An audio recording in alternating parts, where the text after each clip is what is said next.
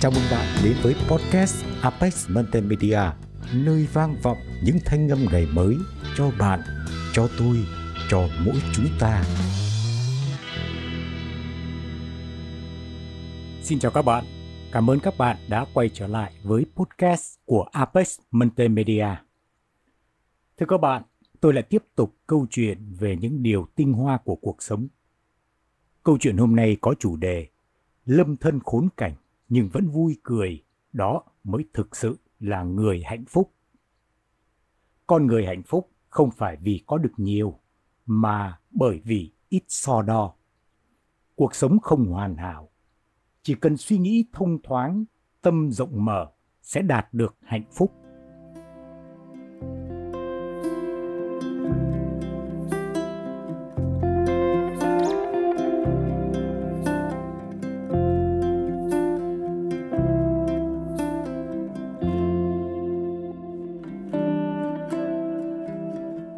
Trong cuộc sống, đa phần mọi việc thường không như ý muốn của chúng ta. Tiền lương không đủ chi tiêu, lục đục, tranh chấp trong công việc, bị người khác hiểu lầm, rồi bị châm chọc, khiêu khích. Hay như bây giờ, chúng ta đang bị con Covid nó nhốt chúng ta lại trong thời gian giãn cách. Nhiều người sẽ cảm thấy tâm bất ổn. Thế nhưng, như đã nói, khi lâm vào khốn cảnh, vẫn có thể vui cười mới thực sự là người hạnh phúc. Có vài người hay oán hận với cuộc sống, hay bị áp lực về tinh thần khi gặp khó khăn. Và những áp lực tinh thần ấy ngày càng trở nên lớn. Chuyện lo nghĩ, mất ngủ chính vì thế bỗng trở thành một việc thường xuyên. Có người nói rằng nên buông thì buông, tha thứ cho con người là lưu lại cho mình một lối đi như câu chuyện mà chúng ta nghe sau đây liên quan đến ngài Abraham Lincoln, vị tổng thống thứ 16 của Hiệp chủng quốc Hoa Kỳ.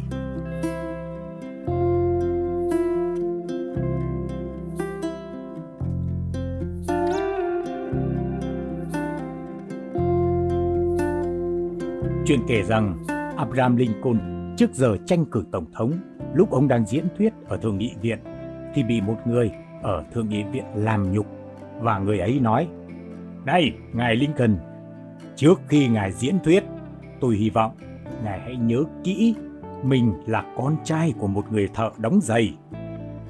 Abraham Lincoln trả lời Vâng, tôi vô cùng biết ơn Ngài đã nhắc cho tôi nhớ về người cha của tôi. Ông đã qua đời rồi. Tôi nhất định sẽ nhớ rõ lời khuyên và sự cảnh báo của Ngài.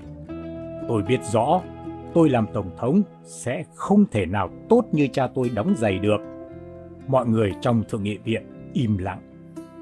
Abraham Lincoln xoay đầu hướng đến vị nghị viên ngạo mạn kia và nói Như tôi được biết, cha của tôi trước đây cũng từng đóng giày cho người nhà của ngài đấy. Nếu như giày của ngài đi không vừa chân, tôi có thể giúp ngài sửa lại. Tuy tôi không phải là một thợ đóng giày vĩ đại, nhưng từ nhỏ tôi cũng đã được cha dạy cho kỹ thuật đóng giày.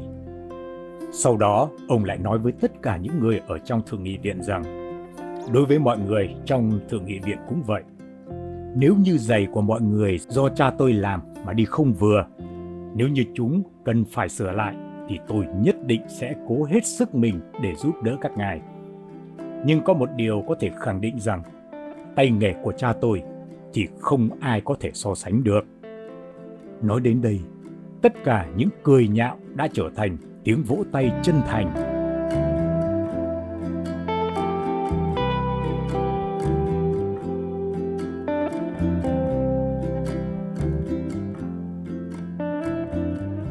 Tha thứ chính là khai mở một lối thoát, đối xử rộng lượng với mọi người, chấp nhận mọi lời chê trách. Trong gia đình sẽ có sự ấm cúng, sự nghiệp sẽ có thăng tiến. Đường nhân sinh mới có thể lâu dài. Mọi chuyện so đo tính toán, được mất đều chỉ là tự làm mất mặt mình. Tha thứ cho người khác chính là đối xử tử tế với bản thân mình mới có thể có được một cuộc sống hoàn mỹ. Bởi vậy, biết tha thứ chính là trong hoàn cảnh tối tăm, mình vẫn tự thắp cho mình một ngọn đèn. Có một câu chuyện liên quan đến nhà thơ nổi tiếng Lưu Vũ Tích ở triều đại nhà Đường.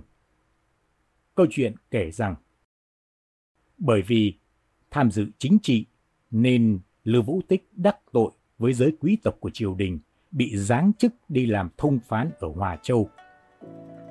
Theo như quy định lúc đó, thông phán sẽ ở trong ba gian nhà lớn trong nha môn.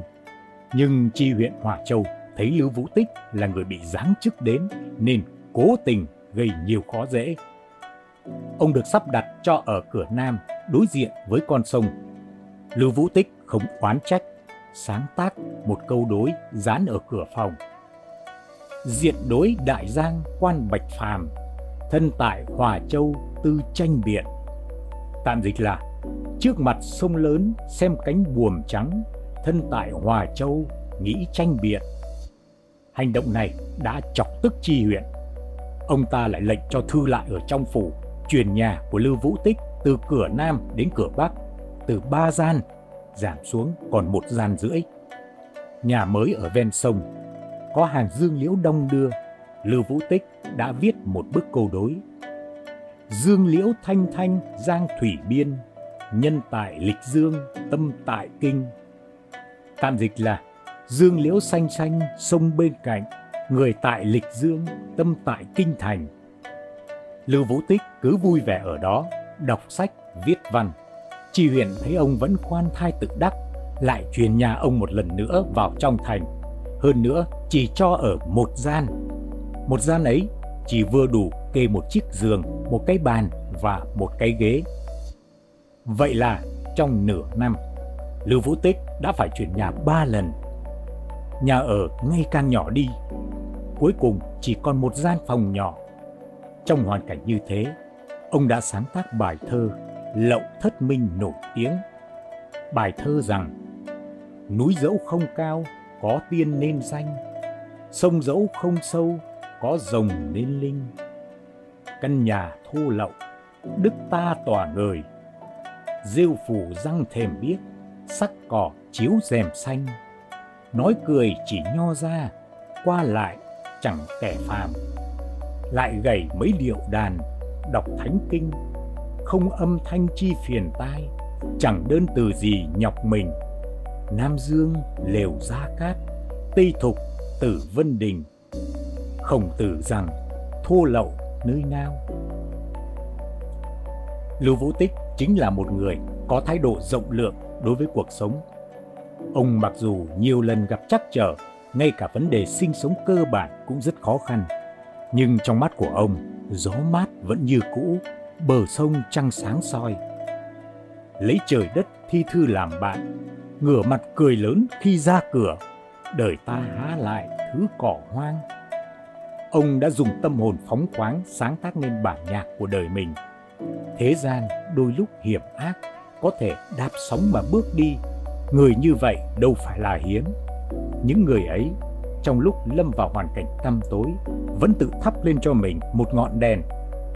Dù cho bên ngoài có u ám đến đâu, họ vẫn có thể dùng tâm mình để chiếu sáng tất cả. Tâm địa hạn hẹp, dù là những việc nhỏ cũng trở thành chuyện lớn. Tâm rộng lớn, dù là những việc trọng đại cũng trở thành việc nhỏ.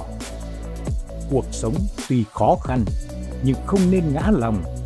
Gõ cửa thì cửa sẽ mở. Muốn làm thì nhất định sẽ làm được. Không so đo thiệt hơn. Lúc thanh nhàn thì ngắm hoa nở, hoa tàn nơi sân đình. Đi, ở, tùy duyên, thuận theo gió cuốn mây bay. Được mất vinh nhục, hết thảy thuận theo tự nhiên để cho tâm tình đạm bạc để cho trí thú bay xa. Trời cao không tuyệt vọng đường sống của ai. Suy nghĩ thông thoáng, chỉ cần muốn thì dù trong hoàn cảnh nào cũng có thể đạt được hạnh phúc.